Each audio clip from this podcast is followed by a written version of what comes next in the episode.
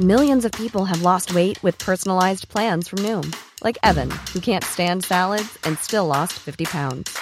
Salads, generally, for most people, are the easy button, right? For me, that wasn't an option. I never really was a salad guy. That's just not who I am. But Noom worked for me. Get your personalized plan today at Noom.com. Real Noom user compensated to provide their story. In four weeks, the typical Noom user can expect to lose one to two pounds per week. Individual results may vary. Wake the warrior.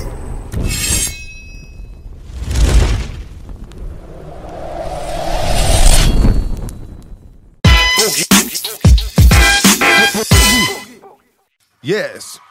Mir ist egal, was der Wettermann sagt. Ich bin mit euch und es ist ein guter Tag.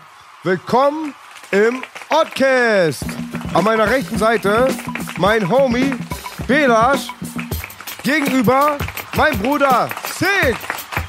Schore, Stein, Papier. Jetzt bist du hier, Baby. Yes, willkommen am Ehrentisch. Und übermorgen gibt's Hartz IV, Baby, Baby.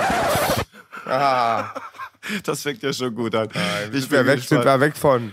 Warnung, es wird nur noch schlimmer. Okay, cool. Ja. ja.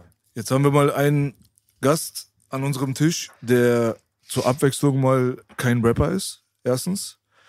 Und der auch kein Politiker ist.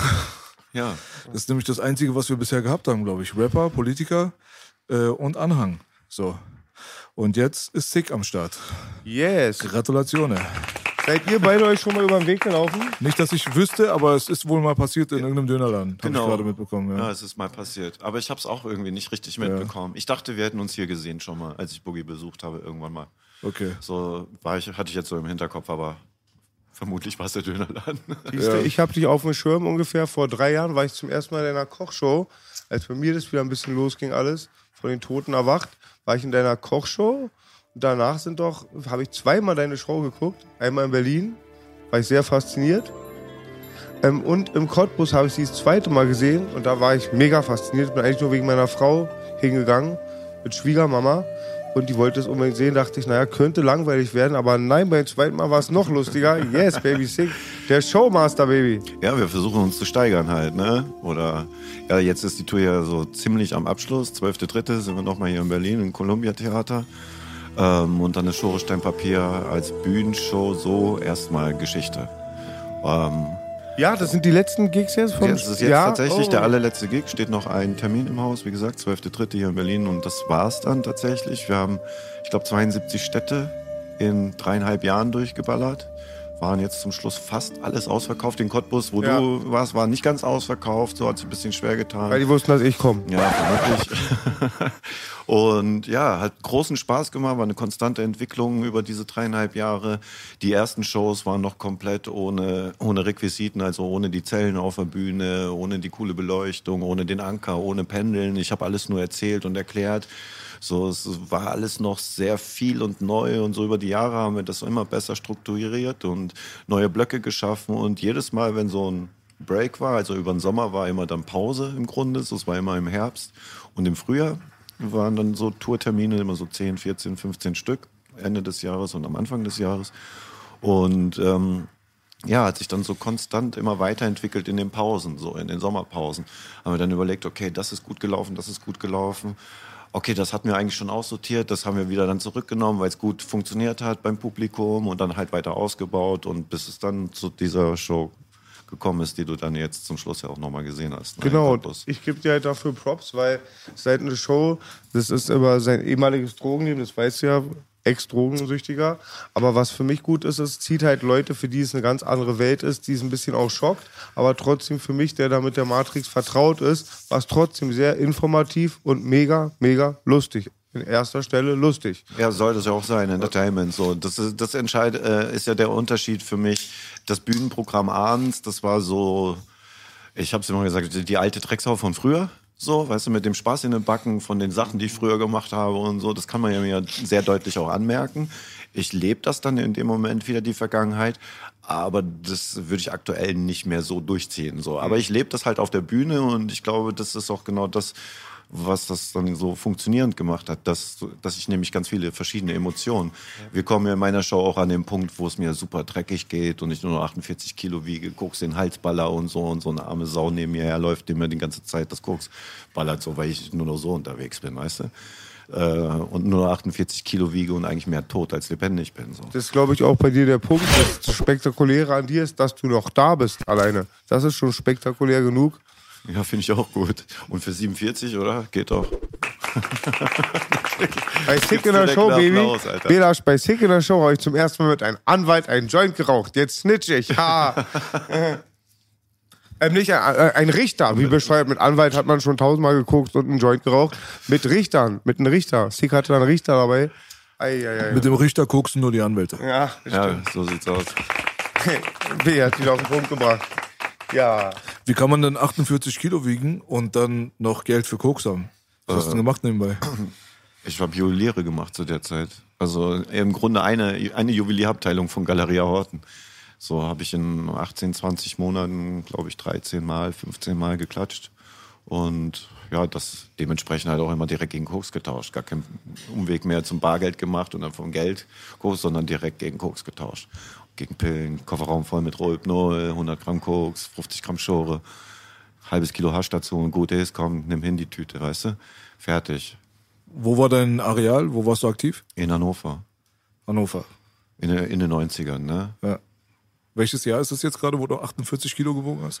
Das ist äh, 94, 95. Kurz vor meiner zweiten Inhaftierung.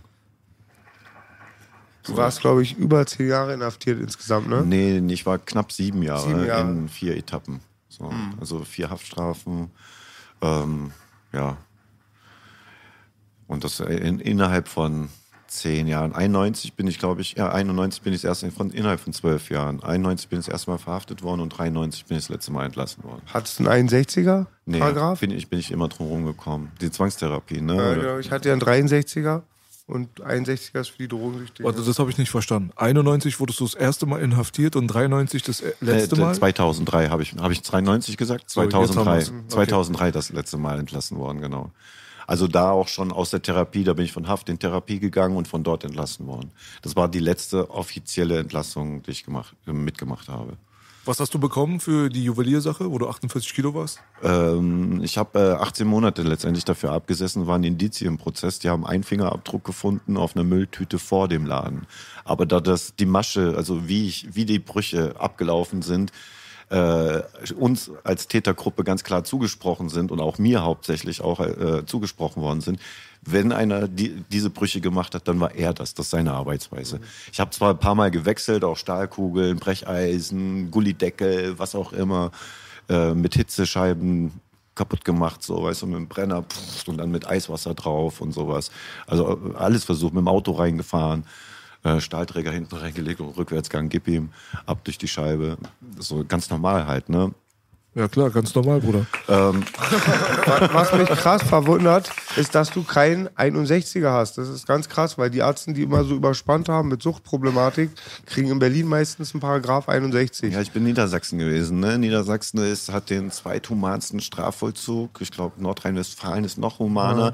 Und danach kommt erstmal ganz lange nichts im Rest der Welt, so nach diesem Straf humanen Strafvollzug. Drei Arbeitsstunden für Mord, sagst du? so ungefähr.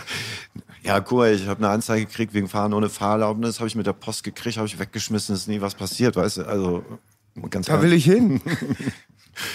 so, aber ich meine, das ist halt auch alles in den 90er, Anfang 2000 irgendwie noch passiert so und äh, ja, das hat sich mittlerweile wahrscheinlich auch geändert so, ne? Man, das, das Bewusstsein, glaube ich, in der Gesellschaft für das Drogenproblem ist ja auch immer mehr gewachsen. So, und äh, das, der bisherige Umgang, so wie, wie, wie Staat mittlerweile oder bisher damit umgegangen ist, das hat ja nicht, das funktioniert ja nicht wirklich. Das ist ja so eine Wegschiebepolitik und so. Man muss halt genau hingucken, sich damit individuell auch auseinandersetzen. Dazu fehlt es an Geldern, an Leuten, an Möglichkeiten, an Häusern, an Therapiehäusern und all sowas. Ne? Und das, das ist auch ein Problem, was nicht weggeht. Meine Geschichte leben heute 15-Jährige hier in Berlin. So, gar keine Frage. Die nachts klatschen gehen und so und dann alles für Stoff ausgeben und am nächsten Tag die gleiche Runde, bis man halt das erste, zweite, dritte, fünfte Mal in Haft sitzt. Und dann ist es ganz normal. So, weil das deine Lebenswelt ist. So. Du bist clean vom Braunteufel, glaube ich, seit 2012, ne? Ich bin ähm, im Sommer 2000, Spätsommer 2012 aus meiner letzten freiwilligen Entgiftung gekommen. Und seitdem kein Hero. Und seitdem kein Hero, kein Koks, nix, keine Chemie, Cannabis. Yes, baby. Cannabis immer noch und ich trinke auch ab und zu mal Bier. Ich trinke auch mal einen kurzen so, auch direkt vor meiner Show trinke ich einen kurzen so für den nervösen Magen, weil ich bin immer super aufgeregt. Die letzten Minuten vor der Bühne, bis ich dann draufstehe, dann ist es super so, aber davor bin ich immer noch ziemlich aufgeregt. Und ja, es ist so, ich bin nicht so militant äh, anti geworden. So, ne? Ja, ich habe meine Teufel und die weiß ich explizit beim Namen zu nennen. So, und auf die muss ich aufpassen. Und äh, Cannabis ist für mich so die Ausstiegsdroge. Weil auch das ist der Plan irgendwann, das Cannabis, ich denke mal, ich versuche vorhin noch mit Tabak aufzuhören. Der nervt mich nämlich noch mehr wie das Cannabis. Aber ja, das ist so der Plan für die Zukunft. Ne? Irgendwann mal auch komplett clean zu sein. Also frei von allen Suchtstoffen. Wo hat es denn bei dir angefangen aber? Also jetzt nicht mit der Drogenkarriere, dazu kommen wir bestimmt auch, aber deine Einbrüche, dieser Lifestyle, den du gerade genannt hast, den die Berliner 15-Jährigen jetzt eventuell auch gerade leben, es muss ja irgendwo angefangen haben und warum? Also bei mir wird es so, so ein emotionaler Auslöser, den ich jetzt erst vor wenigen Jahren begriffen habe, dass das der Punkt war, warum ich getan habe, was ich getan habe. Äh, bei, bei, mir, wie bei vielen oder bei den meisten Süchtigen, würde ich, das würde ich jetzt glaube ich so unterschreiben, bei den meisten Süchtigen basiert die Sucht äh, auf äh, einen fehlenden Umgang mit den eigenen Emotionen. Ich habe immer, ich kam nüchtern auf mich überhaupt gar nicht zurecht. So, ich hatte immer das Bedürfnis, ich, also ich hatte immer so so will ich mich fühlen, so muss ich mich fühlen. So. Aber selbst habe ich mich nüchtern nie so gefühlt, sondern immer nur mit Hilfe von Substanzen. Ähm, und ich denke, dass das so äh, der Auslöser bei mir war. Ich bin 13 Jahre alt, ziehe mit meiner Mutter nach Hannover von Sindelfingen, also ländlich, wo bei Stuttgart in der Nähe ist das. Und zu dem neuen Freund meiner Mutter. Und ich sitze drei Stunden mit dem im Bulli, habe vorher nur den Bulli eingeräumt ich wollte nicht nach Hannover ziehen, ich wollte bei meinem Stiefvater bleiben, war eigentlich alles cool dort für mich so. Da war halt auch Sucht äh, eine Rolle. Mein Stiefvater war Alkoholiker, ein ganz lieber Mann, nie aggressiv geworden, aber hat halt ständig getrunken. Und meine Mutter konnte das nicht ertragen. Er hat eine Therapie gemacht und war dann gefühlstot. Ohne Stoff war der mhm. wie ein Stein. Und das war noch schlimmer für meine Mutter, als wenn er getrunken hat. So, jetzt wollte sie ihm aber auch nicht sagen, fang wieder an zu saufen, dann kann ich dich besser am Kopf haben. So, deswegen hat sie dann die Trennung vorgezogen und ist dann mit dem Mann zusammengekommen, äh, den sie schon 20 Jahre auch kannte. Ähm, und äh, ist dann von jetzt auf gleich mit mir nach Hannover gezogen. So, also mir wird gesagt, äh, pack deine Sachen, wir ziehen übermorgen um. Jetzt kenne ich den drei Stunden, den Mann. Meine Mutter geht auf dem Rastplatz auf dem Weg nach Hannover äh, auf die Toilette. Und er hält mich am Arm fest, als ich auch aussteigen will und sagt, warte kurz, ich muss dir sagen, meine Mutter aus der Sichtweite, äh, ich weiß noch den genauen Wortlaut, sagt er, ich liebe deine Mutter, aber du bist ein unerwünschtes Mitbringsel. Also dich will hier keiner haben. Ich bin 13 Jahre alt, ich habe nicht verstanden, was da geht. So. Und, so. und ähm, ich habe halt vorher auch schon geklaut und gelogen. So, und meine Mutter hat nicht hat mir nicht geglaubt. So, ich habe das so, hey, was bist du mit dem Wichser zusammen? Wie redest du, weißt du? Und ich sage, ey, der hat gesagt so und so. Ja, sie konnte das nicht glauben. Äh, für sie sah das alles so aus, äh, ich will das kaputt machen, weil wir hatten uns zwei Tage schon in der Haare, bevor ich, um, als ich das wusste mit dem Umzug. Ne? Ja, und so, das war der emotionale Auslöser. Ich habe mich ungeliebt, ungewünscht gefühlt und ähm, ich suche mir jetzt eine neue Familie. Und genau das ist dann auch passiert. Ich habe dann in meiner Schule den größten Chaoten kennengelernt in Hannover, mit dem direkt auch Kippen geraucht. So, der war schon strafversetzt aus einem anderen Stadtteil zu, an meine Schule. Ja, und wir sind immer ständig er aus der Parallelklasse und ich aus meiner Klasse rausgeflogen. Und immer wenn wir rausgeflogen sind, haben wir uns auf dem Flur getroffen. Ja, und dann war klar, das wird mein bester Freund an der Schule so. Und ja, hat mich mit in seinen Freundeskreis genommen. Da war Kiffen schon normal. So haben wir morgens dann um halb zehn, anstatt in der Schule zu gehen, äh, Eimer auf Tischtennisplatte geraucht auf dem Spielplatz. Ja, und dann nur Faxen gemacht, so und so kam eins zum anderen. Plötzlich hatte ich so ein Wohlgefühl. Mit dem Kiffen habe ich mich plötzlich wohlgefühlt. Und die Jungs und die Mädels, die ich kennengelernt habe, mein erster neuer Freundeskreis in Hannover. Bin gerade 13 Jahre alt, auch geht ganz schnell bei Kids, ne? Äh, hat sich gut angefühlt. Zwei Jahre später kam dann die Steigerung mit dem Heroin, ne, mit der Show. Weil das fühlt sich nochmal anders an. Das, das, das unschlagbares Gefühl, Opiat. Das macht es ja auch so gefährlich. Es nimmt dich in den Arm und also wenn du dich ungeliebt fühlst und nicht zugehörig fühlst, da solltest du niemals ein Opiat probieren, weil das fickt dich auf jeden Fall. Das ist so, das ist das Optimum. So gut kann man sich fühlen. So und das und äh, das Gedächtnis, Suchtgedächtnis speichert sofort ab. Das als höchste, das legt, das macht die Messlatte klar. So und dieses Gefühl, wenn du das bis du da nüchtern hinkommst, sich so gut zu fühlen, Alter, das sind ganz viele Jahre Arbeit. So, weil glücklich sein bringt einem keiner vorbei und sich gut fühlen bringt einem keiner vorbei. Man muss ständig dafür was tun. So.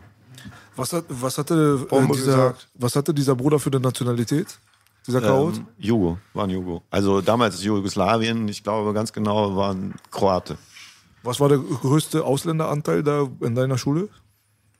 Also derzeit schon ziemlich hoch, waren hauptsächlich Italiener, äh, Spanier, Griechen, also so die. Türken, Araber, nix. Doch, auch, auch die ersten Türken, aber recht wenige Wenig, Araber ja. noch und auch ganz wenige Deutschrussen. So, das kam dann irgendwie alles zehn Jahre, 15 Jahre später. So früher, da waren es noch Gastarbeiter, hieß das damals noch, die Gastarbeiter. Ähm, war ein hoher Anteil, der größte Teil meines Freundeskreises. Also vier Griechen, zwei italienische Schwestern, der Jugo und Pole und ja und ich. Ein Deutscher. Du bist So. Baujahr 76? 73. 73 noch, 73, ja. Ja klar, ist auch schön. Ja, ist halt immer interessant, weil es für, für, aus der Berliner Perspektive sind die Ausländer immer Türken oder Araber, weißt du so. Wenn es jetzt um den großen Anteil geht auf dem Schulhof so. Aber ich, ich habe ja auch meine anfängliche Zeit hier in Deutschland, war ich drüben in Metzingen, habe ich jetzt auch schon öfters erzählt, wissen die Leute mittlerweile, das ist auch in der Nähe von Stuttgart. Und da waren auch die Ausländer, waren 90 Prozent Italiener, so. Das war voll Optik. Also so, wenn ich mich jetzt daran erinnere, damals nach Berlin gekommen zu sein, dann fing das erst so mit dem an, was man so kennt, mit dem ganzen Türken, Araber, Koten, Zeug und so. Das gab's da gar nicht so wirklich. Schütteln. Ja. Deswegen interessiert es mich auch nochmal, wer ist jetzt so quasi dieser Kreis, weißt du? Weil es kommt immer drauf an, wo man aufwächst, ne? So, Ja, also zu der Zeit in Hannover, in der Nordstadt, war das hauptsächlich so dieser äh, südländische Anteil. Ja. Also Italien, Spanien, Griechen, auch die ersten Türken. So, aber eher, eher noch weniger damals zu der Zeit. Viele Griechen, ganz viele Griechen. und mit 15 bist du dann schon direkt an die Nadel ge- geraten jetzt. Nee, ich habe, Oder- ähm, also Heroin habe ich nur, in Anführungszeichen, nur geraucht. So, ich habe es auch zwei oder dreimal, dreimal ähm, geballert. Aha. Einmal pur, aber viele Jahre später erst, aber ich so 19 oder so. Mm, ja, 18. 18 habe ich das einmal probiert, aus der Not heraus, hatte nur ganz wenig, war voll entzügig und äh, habe das dann probiert. Aber das ist ein- für mich ein ganz merkwürdig ekelhaftes Gefühl. Das Ascorbin, also die, das Vitamin C, das kribbelt voll, man spritzt es halbwegs warm noch und so. Und das fühlt sich voll widerlich an. Also ich habe da voll die Krätze drauf gekriegt sofort. Ähm, dann habe ich es noch zweimal in Verbindung mit Koks gemacht als Cocktail. Dann äh, kühlt das ja ab, so. Man muss die, das Heroin erst abkühlen lassen, dann das Koks rein aufrühren und dann aufziehen. Also ist das nicht mehr dieser, dieser warme Effekt, dieser komische in der Ader. Ähm, ja, war aber auch nichts für mich. Ich habe dann Koks pur geballert. Also danach. So, aber ich habe es zweimal probiert. Ansonsten habe ich halt geraucht. So, und das ist dann so ein Vollzeitjob. So, wenn du fünf, sechs Gramm Heroin am Tag rauchst, dann brauchst du acht Stunden nur zum Rauchen. Nur um zu rauchen. Das ist ein ganzer Arbeitstag im Grunde. Und dann musst du nochmal los Geld besorgen für den nächsten Tag. So, also hast du im Grunde so zwei Schichtentage. Und dazwischen pennst halt ein paar Stunden irgendwie. Affe weckt dich nach drei, vier Stunden, fünf Stunden spätestens wieder der Entzug. Und dann geht das Spiel von vorne los. Dann pennst du nochmal kurz weg, wenn du, wenn du den Affen getötet hast, wachst wieder entzügig auf und dann geht's weiter. Ja, ist ein hartes Thema. Der, ich bin am Kotti aufgewachsen, du weißt, was da abgeht. Ja, ich weiß, Weißt du so? ich habe es erst vor ein paar Tagen nochmal gesehen. Ja, also Cottbuster Tor, Hermannstraße sind, glaube ich, so die beiden Schwerpunkte in unserer Umgebung. Und äh, wir hatten auch äh, viele Leute, die im Keller halt immer wieder geraucht haben. So. Und als kleine Kinder ähm, mal ein Junkie zu treten im Hausflur oder so war Alltag. Also es ist für äh, Leute, denke ich mal, die aus dem etwas behüteteren Raum au- von Deutschland kommen, ist es A unvorstellbar und B ist es auch für die halt einfach so, als wenn ich mir irgendwie der Pablo Escobar-Dokumentation angucke. Man kann sich so ein bisschen versuchen, da in die Materie, glaube ich, so rein zu empfinden. Ja. Aber so richtig ist es eigentlich bis zum Schluss gar nicht erst möglich, wenn man nicht wirklich mal so Kontakt mit dieser ganzen Welt gehabt hat. Dann äh, hat man da natürlich keine emotionale Verbindung zu. So. Ja, man muss das fühlen. Also man muss einmal mittendrin stehen und dann kann man das fast anfassen, das Gefühl, was das erzeugt. So. Aber die meisten Menschen gucken einfach weg. So. Wollen wir nicht sehen. Also das ist ja auch diese, diese Ignoranz in der Politik, so dieses an, an den Rand schieben, damit der Normalbürger davon nicht betroffen ist. Hey, der Otto Normalbürger ist da jeden Tag von betroffen, weil Otto Normal ist auch einfach süchtig. Wir haben den höchsten süchtigen Anteil, erkennst du nicht als Junkie.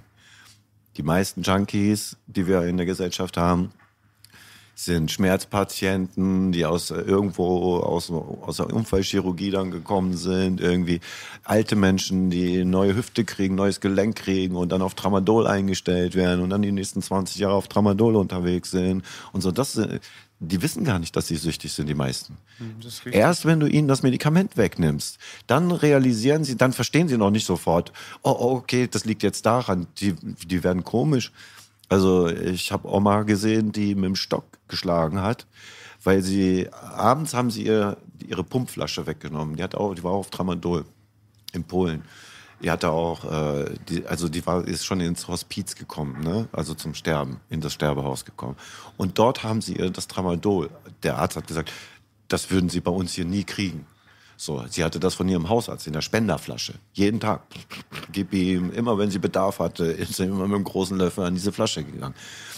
15, 18 Jahre lang schon. Jetzt wurde das abgesetzt, am nächsten Morgen ist die Frau schon so durchgedreht, hat mit dem Stock nach dem Pfleger geschlagen. Die wusste gar nicht warum. Die wusste überhaupt gar nicht warum. Ich habe hab mit den Pflegern dann äh, so übersetzen lassen. Ich sage, ist doch logisch. Mann, die Frau hat 15, 18 Jahre jeden Tag aus der Spenderflasche Tramadol genommen. In Eigenverantwortung auch. Immer wenn sie gedacht hat, oh, da zwickt's gerade und gib ihm. So, die war high, high rated, Alter. Die war ganz oben dosiert. Das kannst du dir nicht einfach wegnehmen. So. Und das sind so wirklich die meisten Süchtigen, gehe ich von aus, die wir in unserer Gesellschaft haben. Erst dann kommen die Drogen, die wir als Drogen deklarieren. Heroin, Kokain, Ecstasy und was weiß ich alles.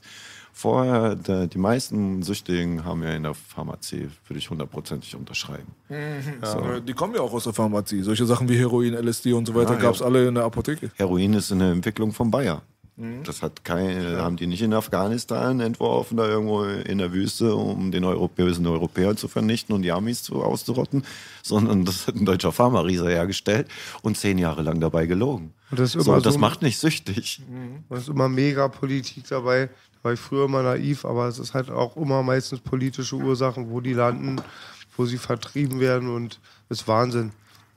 Man muss sich einfach auch vorstellen, die Pharmaindustrie stellt zwar ganz viel, bestimmt auch ganz, ganz viele Sachen, gute Sachen her, die der Menschheit helfen bei Unfällen oder dies oder das. Viagra. Aber zum Beispiel, ich, weiß, ich weiß nicht, ob das.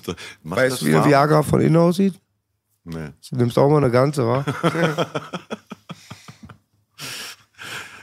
Boogie, du bist lustig. Wo waren wir stehen geblieben? Ähm, Pharmaindustrie. die Pharmaindustrie, ähm, die, die meisten Medikationen, die hergestellt werden, ähm, sind zum Behandeln gedacht, nicht für die Heilung. Also sie wollen uns behandeln, weil wenn sie uns heilen, haben sie, verdienen sie nichts mehr. Ja. Das ist einfach, das ist, das ist einfach dieser, diese, diese, dieser Widerspruch an sich. Eigentlich soll uns das ja helfen, aber äh, sie helfen, sie wollen uns auch so helfen, dass es dauerhafte Hilfe erfordert und nicht einfach nur, hey, wir haben etwas, äh, könnte dir helfen, mach das so und so und dann brauchst du uns bald nicht mehr. Das sagt dir die Pharmaindustrie nie. Sie wollen immer, sie wollen immer äh, weiter behandeln. Und das ist, ja, ich habe da ja auch meine ganzen Erfahrungen mitgesammelt mit den ganzen Substituten. Also wie Methadon, Polamedon, Subutex, Suposone. Was sind Substitute bitte? Ja, das, was ich gerade aufzähle. Methadon, Ach so, Polamedon, äh, so, also Ersatzstoffe ne? für, für Opiatabhängige. Aber nichts davon äh, gibt dich frei. Also nur, ich habe nur ein Medikament in 20 Jahren auf dem Weg oder in 30 Jahren auf dem Weg kennengelernt, was dir hilft, Abstand zum Opiat zu gewinnen, aber keine eigene Sucht erzeugt. Alle anderen Substitute machen dich genauso süchtig wie das Opiat. Es ist Genau. nur, jetzt kriegst du halt deinen Stoff vom Arzt. So, weißt du, und dann muss ich mich auch noch rechtfertigen, Urinkontrollen abgeben, was weiß ich. Bei Sergei an der Ecke, Alter, den kann ich auch mal anschreien, wenn der Stoff, weißt du, scheiße ist oder so. Und schon gar nicht äh, piss ich bei ihm zu Hause im Becher, damit er mich kontrollieren kann, weißt du. So, äh, ich, du bist genauso an der Kette wie vorher. Nur, dass du schon fast nicht mehr dann auch eigenverantwortlich, du gibst noch mal sogar die Verantwortung an den Arzt ab. Und den Arzt, wenn du den Arzt fragst, ist, äh, wenn du den Frosch fragst, ob du den Teich austrocknen sollst, weißt du? Das ist halt immer. Unser letzter Podcast wurde gesperrt, ähm, der Prinz Pi Podcast. War, da haben wir eine Woche lang Sperre gehabt drauf, auf jeden Fall. Und ähm, die Leute haben sich auch gefragt, warum und weshalb. Mittlerweile jetzt, wo dieser Podcast ausgestrahlt wird, werden wir bestimmt schon was dazu gesagt haben, aber es war wahrscheinlich nicht Ben Salomo. so, weißt Ja. du, so, weil Oh. die Leute, Oh. die Leute überbewerten meine Sticheleien ihm gegenüber und denken, dass ich das wirklich alles ernst meine. Also wenn ich auch in Kreuzberg ausrutsche, werde ich sagen, Ben Salomo hat die Banane da eingepackt. Also Schlechtes nur damit ihr Wetter. Bescheid wisst. Schlechtes Wetter, Rechnung. Ozonloch und Großfamilien sind alle die Schuld von Ben Salomon. Auf jeden Fall. Es geht eigentlich darum, dass wir mit äh, Sec Plus als Sponsor und mit Daisho als Sponsor zwei auch noch ziemlich kontroverse Firmen mit am Start haben, die gegen viele andere Lobbys zu kämpfen haben. So. Und wie es aussieht, kam der Strike tatsächlich aus der Pharmaindustrie.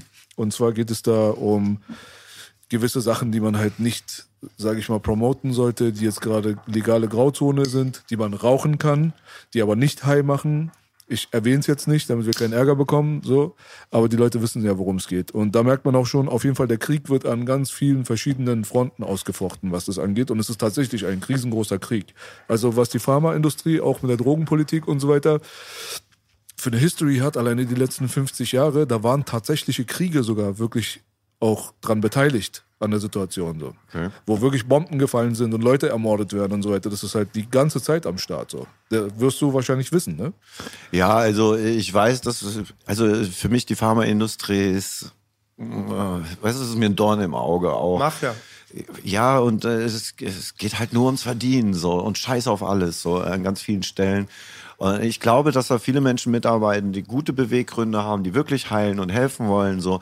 Aber alles, was dann da oben nur noch an den Schreibtischen sitzt und mit der Heilung an sich überhaupt gar nichts mehr zu tun hat, sondern nur noch Geschäft macht, so äh, das müsste mal ganz dringend überdacht werden. Vor allem, weil äh, diese die Pharmalobby ja ganz bestimmt auch dicke Beträge in Politik investiert und ihre eigenen Leute da sitzen hat, damit das ganz genau so weiter auch die nächsten Jahrzehnte funktioniert am besten. Hat B schon ganz oft angesprochen. Ich habe letztens was ganz Krasses gehört, dass die wohl ähm, das meiste Wissen haben, diese großen Konzerne wie Bayer und so, ähm, bekommen im Dritten Reich halt durch die ähm, Menschen, ähm, die, bei die, die Versuche, die mit Versuche, Menschen ja. gemacht wurden. Und wahnsinnig. Und ich denke, du bist, musst eh da mega abgebrüht sein, so ein Pharmakonzern zu leiten, weil oft wissen die auch, ja, jetzt machen wir mit den Mitteln noch Geld, das könnte mehr helfen, aber wir geben das der Region erst in zwei Jahren. Die nehmen- sehen Menschen, glaube ich, die Big Dogs da wie Zahlen. Das sind nur Zahlen. Da ist jeder Age-Ticker humaner. Ja, weil er, weil er seinem Opfer gegenübersteht. Ja, das weißt du? Schon was anderes, ja. So, Schmutzige Industrien gibt's überall, muss man dazu sagen. Man muss auch fairnesshalber sagen, was du auch vorhin betont hast, ist auch ein wichtiger Punkt, den man nicht ignorieren darf. Es gibt natürlich sehr viele Leute in der Pharmaindustrie, die einfach nur arbeiten. So, also die Krankenschwester, die kommt oder diejenige, die dich an der Apotheke bedient oder keine Ahnung was, die gehören alle im großen Kontext zu diesem zu dieser Suppe. Ja. So. Und da kann man jetzt natürlich nicht pauschal sagen, dass das alles irgendwelche Schweine sind. Weil viele, Nee. die meisten haben damit überhaupt nichts zu tun. Es ist dann meistens so ein ganz auserwählter, sehr, sehr reicher, elitärer, mächtiger Kreis, der dann halt die Finanzen verwaltet und die PR und wie man was irgendwie handelt. Aber das ist ja auch, also wie gesagt, man darf nicht vergessen, wie du auch schon vorhin gesagt hast, wenn irgendwo mal ein Bein infiziert ist und offene Wunde, dann sind wir alle froh, dass Antibiotikum da ist, ja. Und äh, wir sind aber nicht in der Situation, finde ich, heutzutage im Jahr 2020, dass man zustimmen sollte, dass ein Arzt einfach bei einem Husten von einem Kind Antibiotikum rausrückt. Also dann ist da schon entweder brauchen oder missbrauchen das oder, Thema. Ko oder Codein verschreibt. So. Oder Zahnärzte. Ich habe vor, vor wenigen Monaten saß ich in in der Bahn, kam ich von so einem Schulseminar zurück, war ich auf so eine Projektwoche eingeladen, war zwei Tage dort, irgendwo in Süddeutschland. Und hatte so eine längere Zugfahrt und irgendwann so auf so einem Streckenabschnitt sind zwei Jungs dazu gestiegen. 15, 16, vielleicht waren sie 17. Und haben sich direkt mir gegenübergesetzt in so einem Vierer. Und ich gucke mir die beiden so kurz an, die labern so ein bisschen, sind auch ein bisschen langsam. Und hab ich mir gedacht, Alter, was geht denn bei euch, Junge? Und dann habe ich gesagt, na, habt ihr Kodein genommen? Die ganz erschrocken, so dass man ihnen das ansieht, so, ne? Und er so, äh, wie, woher weißt du das so, weißt du? Ich so, Alter, das kann man euch deutlich ansehen. Guck mal in den Spiegel, dann siehst du, dass deine Augen so am Leuchten sind, so kleine Pupillen. Die ganze Zeit hängst du so da, weißt du, die Fresse juckt dir und so. Ich sage, wo habt ihr denn das her? Hat mich einfach interessiert auch so, ne? Weil die sahen super anständig aus, die beiden so, ne? Jetzt nicht so, wie ich unterwegs war damals in dem Alter, sondern wo ich dachte, okay, bei euch scheint doch offensichtlich halbwegs alles zu passen. So, warum dichtet ihr euch nachmittags so ab so? Ja, er kam gerade vom Zahnarzt, hatte sich zwei Weisheitszähne ziehen lassen und der Zahnarzt hatte nichts Besseres zu tun, als ihm einen 50er Pack, äh, was weiß ich, was für Pillen mitzugeben, auf jeden Fall mit Codein drin. So. Hammerhart. Ja, und die Jungs wussten auch, was sie da gekriegt haben und haben sich jeder erstmal einen halben Riegel gegeben, so. Und dann sind sie eine Dreiviertelstunde später zu mir in den Zug gestiegen. Zahnschmerzen waren schon lange vergessen, voll dicht, Alter. Hammerhart. Ja. So. Ich habe da Gratulation für den Geschichte. Zahnarzt. Ich habe da mal Erfahrungen gemacht, kann ich jetzt erzählen. Der Bruder ist abgeschoben, der ist nicht mehr in Deutschland. Ich besuche einen Homie von mir im Buch. Ähm, ja, ähm, er, hatte auch halt auch diesen 61er, gehe stark von aus, ist da mit den Ärzten, die meisten so breit, weil sie alle Wachstumshormone missbrauchen. Ja, aber so ein smarter Typ. Ja, und dann krieg ich es mit, werde ich nicht mehr drauf eingehen. Da wurde Geld gemacht mit dem Ersatz, weil du gesagt hast, gibt ja immer das eine Mittel, das das andere ablöst. Wie heißt lieber Sick das, ähm, was man nach Methadon nimmt? Pex, Leponex, Sopronex. Äh, Subutex. Subutex, und da ja, dann- genau. Subutex werden ganz viel missbraucht. Kannst halt auf Nase ziehen. Genau, und die ne? haben alle Nasen gezogen. Und der Bürgermeister guckt sich da an, da wird da, das ist wie, wie heiße Ware, alle wollen dieses Sobotex. Ich sag zu meinem Habibi, Digga, was ist das? Er sagt, ja, nimm das nicht und so, klatscht alle weg. Ja. Naja, eine kleine probiere ich. Nein, mach das nicht. Ach. Ich probiere eine, die ist so groß, so also bei, leider bei Koks habe ich wirklich Meterbahn schon gezogen, aber die war so klein. Ich zieh die. Gott sei Dank hatte ich einen Habibi dabei, der hat mich rausgetragen aus Buch. Ich hatte zu dem Zeitpunkt noch Führungsaufsicht. Nach zehn Minuten, meine Beine wurden schwammig. Er hat mich dann den kompletten Weg nach Buch bis zu mir nach Hause getragen. Gott sei Dank war der Junge dabei. Nur Liebe für dich, weil ich war willenlos. Ich konnte nichts machen. Es ist auch bestimmt die Situation, die vergewaltigte Frauen haben. Man kann nicht mal sagen, dass man was nicht will. Man ist in so einem Kokon. Was voll dicht überdosiert. So, Oh, äh, das geht hart. ganz schnell. 8 Milligramm, also da gibt's so 8 Milligramm Tabletten, das sind die größten. So, das ist wirklich so ein dicker Klopser, Hm. ne? Äh, da kannst du dir locker 10, 12, 15 Nasen von legen und jede Nase bringt dich 24 Stunden über den Ja. ganzen Tag, ohne, ohne dass du, selbst wenn du drauf bist. Ja. So, also wirklich, das sind Ja. so, so halbe Zentimeter, so Genau. ganz, ganz winzig dünn. Du denkst, äh, war's das jetzt? So, merkst du gar nicht, dass du was gezogen hast, so wenig. Wahnsinn. Hast nur so ein leichtes, äh, ja, so einen leicht süßlich zitronenlichen Geschmack in der Nase. So, das ist von dem Bindemittel und Ascorbin ist da drin, halt Vitamin C. Das schmeckt so. Und die Muskeln entspannen auch. Sofort ist es ist ein super starkes Opiat über die Nasenschleimhäute. Normalerweise ist das für jemand, der hochdosiert ist, so eine 8 Milligramm Tablette eine Tagesdosis. Die nimmst du normalerweise, legst die unter die Zunge, unter Aufsicht im Normalfall oder am Anfang, unter die Zunge und lässt sie schmelzen. Unter der Zunge, bis sie sich komplett aufgelöst hat. Und die wirkt nur über die Mundschleimhäute und funktioniert hauptsächlich halt auch direkt nur im Gehirn dann. Ne? Und das über die Nasenschleimhäute brauchst du nur eine Zehntel oder ein Zwanzigstel von dieser Dosis und bist richtig dicht auch. Ganz merkwürdig, dass das so unterschiedlich funktioniert. Ich habe da auch eine Zeit lang ja richtig genommen, also offen wie offiziell, wie man das macht, wie ich es gerade erklärt habe unter der Zunge. Aber ich habe die auch zwischendurch immer wieder missbraucht, einfach um auch äh, Weißt du, um gefühlt nicht, mit Schore habe ich mich immer so richtig rückfällig gefühlt, wenn ich dann nochmal was gemacht habe. Und damit mit so einem, hatte ich kaum das Gefühl, dass ich irgendwas gemacht hatte, so, aber hatte den ganzen Tag dieses Wohlgefühl von dem Opiat, so. Äh, war ich eine Zeit lang, dass ich da auch hingetriftet bin, das aber irgendwie kein richtiger Ersatz für mich war, weil dieses Ritual gefehlt hat. So ein Kiffer kennt das beim Bauen oder Bonstopfen oder sonst was. So beim Blechrauchen ist das noch viel extremer. Wie gesagt, ich habe acht Stunden am Tag nur mit Rauchen verbracht. Und Das ist so ein festes Ritual, was dann einfach gefehlt hat, obwohl das Wohlgefühl das gleiche war von einer so einer kleinen Nase. Super gefährlich, die Russen im Knast machen das ohne Ende. So, ist gefragt, kleine Tablette, große Wirkung. Hier gab es auch mal die Teledin-Welle, so, da wo die aus der Apotheke das immer bekommen haben, also so mit ge gefälschten Rezepten und so. Ne, unsere Habibis in Neukölln sind extra mit dem Zeug erstmal losgezogen, damit es nicht so wehtut, Vorschlägereien und so ein Scheiß. Also so richtig Unsinn. Also es hat eine Zeit lang wirklich so Berliner Straßen richtig getroffen. Das war so 2007, glaube ich, so um den Dreh herum. Da hat man es wirklich überall nur noch gehört. Tille, Tille, Tille, Tille. Total weh. Die, die Apotheken hatten Wachschutz in Neukölln wegen Teledin. Ja, auf jeden Fall. Ja. Ja, ja. Es- Ja, es ist ein unglaublich gutes Gefühl, was mit diesem Opiat kommt. Ne? Oh, Teledin, ich hab's einmal genommen, Freunde. Ich finde das Gefühl ekel, ekel, ekelhaft. Ganz krass. Ich hab's, ich Also hab's das muss schon was heißen, ausprobiert. ne, Ja. wenn er das sagt, weil er hat auch Bonsai geraucht. Gratulation dazu. Der hat auf dem Balkon bei mir im Studio Bonsai geraucht, wo das hier legal Ich war. musste sagen, ähm, Spice. Spice, Weiß, okay, ich habe Ich hatte Führungsaussicht und brauchte den Kick, Babys. das hat gerochen, als hättest du eine Oma verbrannt auf dem Balkon. Ich musste echt original die Tür zumachen, damit ich nicht ersticke. Den Der Basti die Leute reinkatapultieren mit diesen 63er. Du kannst alles machen, außer kiffen. Herzlichen Glückwunsch. Ja, aber dieses Bonsai war richtig Gift. Aber bei Teledin war halt mein, ein, mein Freund Ergun Abi war im Krankenhaus, hatte sich verletzt und ähm, er sagte zu mir, ja, pack, was haben wir ihn besucht und dann lag so ein kleiner Schnaps da. Ich sag so, Abi, was ist das? Ja, nimm das nicht, das ist Teledin. Will ich so probieren, denke ich, okay, vom Krankenhaus, bin immer neugierig, ja.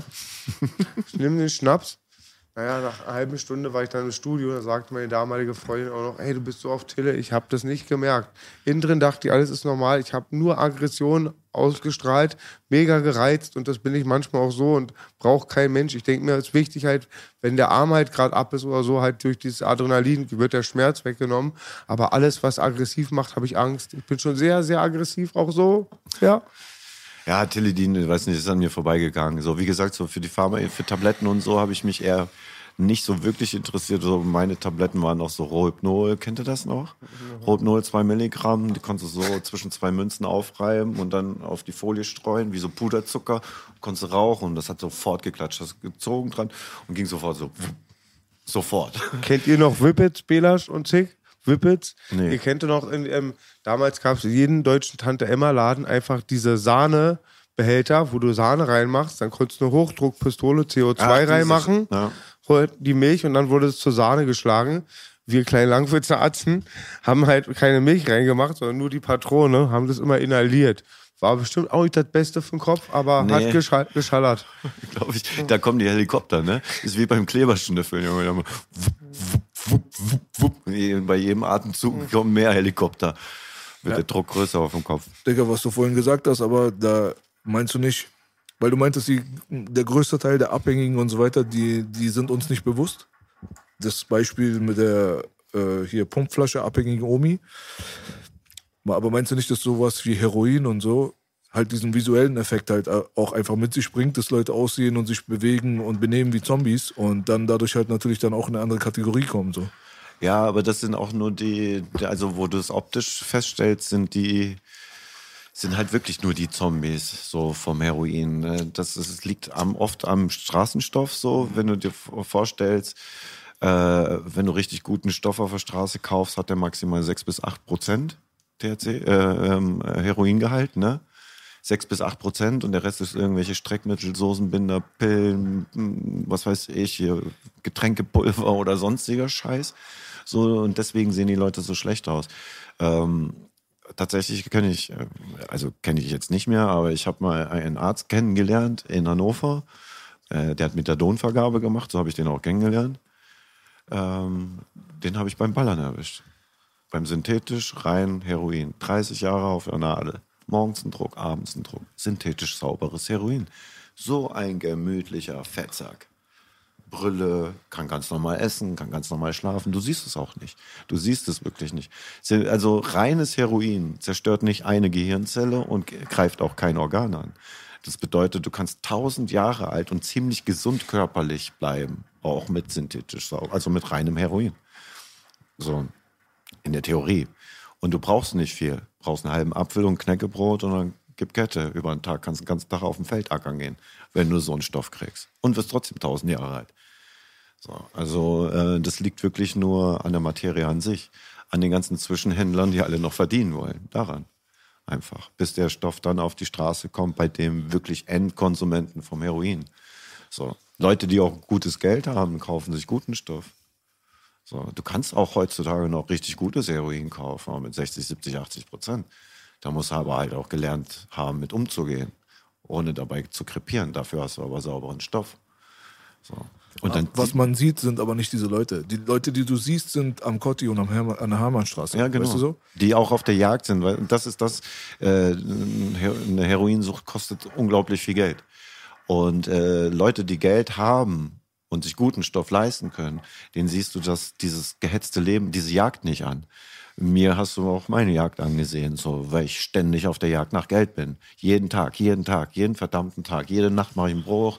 Äh, tagsüber versuche ich hier zu klauen, da zu klauen, da ein Geschäft zu machen und nachts gehe ich wieder einen Bruch machen. So.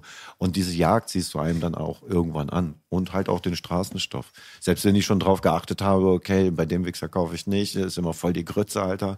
Weißt du, man hat dann so seine Leute, wo man weiß, okay, der Stoff funktioniert halbwegs oder ist sogar ziemlich gut. Und äh, dann sind das halt dein, deine Favorites. Aber den Jungs auf der Straße, die so ja, im Zombie-Modus gerade sind, das ist so 50-50, die Droge und, und das, das, das Leben, das dazugehört. Also das Leben auf der Straße. Ernährung auch und so. Genau, alles. Ich schraube ja auch alles zurück. Auf Koks habe ich gar nichts mehr gefressen. Habe alle paar Wochen mal in einen Burger reingebissen und habe den wieder ausgespuckt. Habe gedacht, ich habe einen Backstein verschluckt. Und weiter geht's mit Koks ballern. So, weißt du, du schaltest dann runter. Vier Wochen nicht auf Toilette gehen, ganz normal. Also nicht gacken gehen und so, weil, weil du halt auch nichts frisst, so, ne?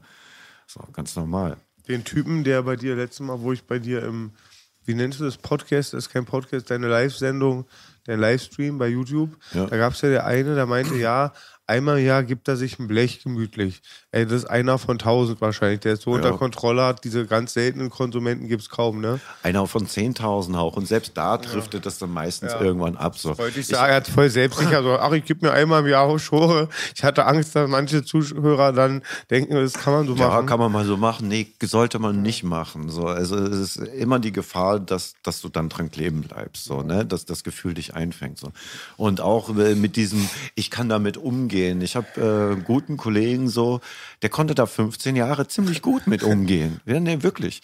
So, weißt du, dann war das so, alle acht Wochen, alle zehn Wochen hat er sich mit einem Kollegen einen 5-Gramm-Beutel geholt, gutes Koks raus, so haben sich den geteilt, hatte so in einer Nacht oder in anderthalb Tagen, zwei Nächten hat er den weggekloppt. Durch Nase oder? Ja, auf Nase, klar, auf Nase. Ja, gut, das gibt's wirklich, diese Und, silvester ja, so hatten wir alle paar Wochen mal so, aber dann wirklich auch nur das, nichts nachgeholt und so, wenn Ende war, war Ende und so.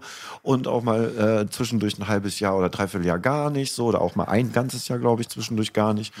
Ja, und nach 15 Jahren irgendwie äh, ist es irgendwie gekippt, oh, weißt du, in der Familie einen Todesfall gehabt, Job verloren, dies, das, Kinder auch, alle müssen versorgt werden, große Zukunftsängste und dann wurde aus alle paar Wochen erst jedes Wochenende und dann gab es gar keine Pausen mehr dazwischen. Und dann hat er jetzt so dreieinhalb, vier Jahre ganz extrem zu kämpfen gehabt, das wieder, also das auch zu realisieren, dass er keinen gesunden Umgang mehr damit hat. Ja, hat 15 Jahre ziemlich gut geklappt. War trotzdem bescheuert im Nachhinein so, aber sieht er auch selber so. Hat ziemlich gut geklappt, aber das irgendwann äh, entwickelst du auch ein Gefühl der Sicherheit der Droge gegenüber und denkst so, ach, kann mir gar nichts. Weißt du, guck mal, wie lange ich das schon mache und nichts passiert so. Ich sag immer das Beispiel, Stick, sag ich immer wieder, mit dem heißen Wasser, den heißen Bad. Erst bist du mit einem Finger drin, auf einmal bist du mittendrin, dieses heiße Wasser und eben dachtest du noch, oh, selbst der Finger ist mir da zu heiß drin. Ja. Ja. Ja. Ja, und dann wird sie geteebeutelt, Alter. Das stimmt. ja. Das mit den Opiaten, was du erwähnst immer wieder, dieses Wort, ist vielleicht für alle Leute gar nicht mal so richtig geläufig so. Kannst du mal ganz kurz einen Crashkurs geben für die Leute, die, die damit nichts anfangen können? Also Opiat, äh, aus der Familie der Opiate gehört äh, im Grunde alles dazu, ja, aus der Opiatfamilie. Das Heroin, ähm, das, äh, die Substitute wie Polamidon, Methadon, äh, Opium, ge- genau, äh, das Codein in dem Hustensaft äh, ist als reiner Hustenstiller entwickelt worden, wurde dann aber auch festgestellt, okay, das hilft äh, Opiatsüchtigen, also das ist ein Ersatz dafür. Und äh, Codein ist halt äh, in den meisten Hustensäften drin. Und wenn ich dann in Schulen bin oder so und dann zum Beispiel sage, so, ähm, Frage in die, in die Runde frage, wie sieht's denn aus? Einer von euch schon Erfahrung mit Hustensaft gemacht und so. Und, und so die, die Kids dann, die denken sich auch gar nicht halbwegs, weißt du, melden sich dann auch. Und wenn ich ihnen dann sage, so, ähm, ihr wisst schon, was der Inhaltsstoff von dem Hustensaft ist, dass das Codein. Jetzt halt einfach mal das Codein neben das Heroin. Man hört sehr deutlich, das sind Geschwister, oder? Heroin, Codein. Das gehört zusammen, das ist eine Familie. Immer wieder sage ich alles, was mit I endet. Ihnen sind ganz schlimm. Also weil, weil, weil das Gefühl, das die mit sich bringen, halt ein schmerzbetäubendes ist. Also das ist nicht nur auf den Körper beschränkt, sondern halt es nimmt dir auch jeden seelischen Schmerz. Ja. Du, genau. Du, du fühlst dich einfach wohl und das ist das Gefährliche an, an Opiaten. Und Opiate ist eine relativ große Familie. Ich könnte jetzt gar nicht sagen, wie, wer da alles ganz genau zugehört. Wer, wer sich interessiert, äh, googelt einfach mal Opiate und da wirst du eine ganze Latte, glaube ich, finden, was da in die Opiatfamilie reingehört. So Dinge, wo man wo man es vermutlich auch gar nicht glaubt und als Tabletten die Eltern zu Hause in der Schublade haben oder auch man selbst hat das vielleicht in der Schublade und weiß es gar nicht. So ich sage es ganz explizit dazu, wenn ich irgendwo bin und äh, ähm, Rezept kriege, sage ich direkt immer keine opiathaltigen Medikamente und keine Benzos. So äh, Benzos einfach, weil ja, die könnten mich an alte Zeiten erinnern. So nicht, dass ich da ein großes Problem mit hätte. Wie gesagt, Pillen sind nicht so ganz meins. Aber ja, alles, was opiathaltige Medikation ist, ich habe ganz perverse Rückenschmerzen gehabt die letzten acht Jahre so und war drauf und dran mehrfach, also mehrfach vor Ärzten gestanden, die mir dann als letzte Möglichkeit irgendwie Tilidin auch oder sowas verschreiben wollten, ne? Wo ich dann gesagt habe, nee, habe ich keinen Nerv drauf. Ich halt Eine neue Matratze wäre vielleicht ein besserer Tipp. Nee, nee, ich habe ich hab ein super Bett. Ich habe ich hab ein schönes Boxspringbett. Mein Problem war, ich habe einfach die letzten 15 Jahre vor Schoresteinpapier nur gesessen, gelegen, mich nicht mehr bewegt und konsumiert. So, ich habe mich einfach gar nicht mehr bewegt, die Muskulatur komplett abgebaut. Ja, und jetzt habe ich gerade einen guten Sportschnitt. So diesen Monat war ich so alle 1,4 Tage beim Sport. Also eigentlich gehe ich gerade jeden Tag zum Sport. Und das jetzt schon ja, ein paar Wochen am Stück so. Und der Schmerz, so, man kann ihn wegtrainieren. Also deswegen, ich habe das Medikament nicht genommen, weil dann vergesse ich, wo mein Schmerz herkommt und werde aktiv nichts dagegen tun. Wenn ich den mit einem Opiat betäube, dann merke ich meinen Rücken nicht mehr, weißt du, und dann ist egal. So, und so habe ich gesagt, nee, ich will den Scheiß nicht. Ich muss das so lange merken, bis ich eine Lösung gefunden habe. Das kann jetzt nicht so bleiben. Ich bin Mitte 40, weißt du.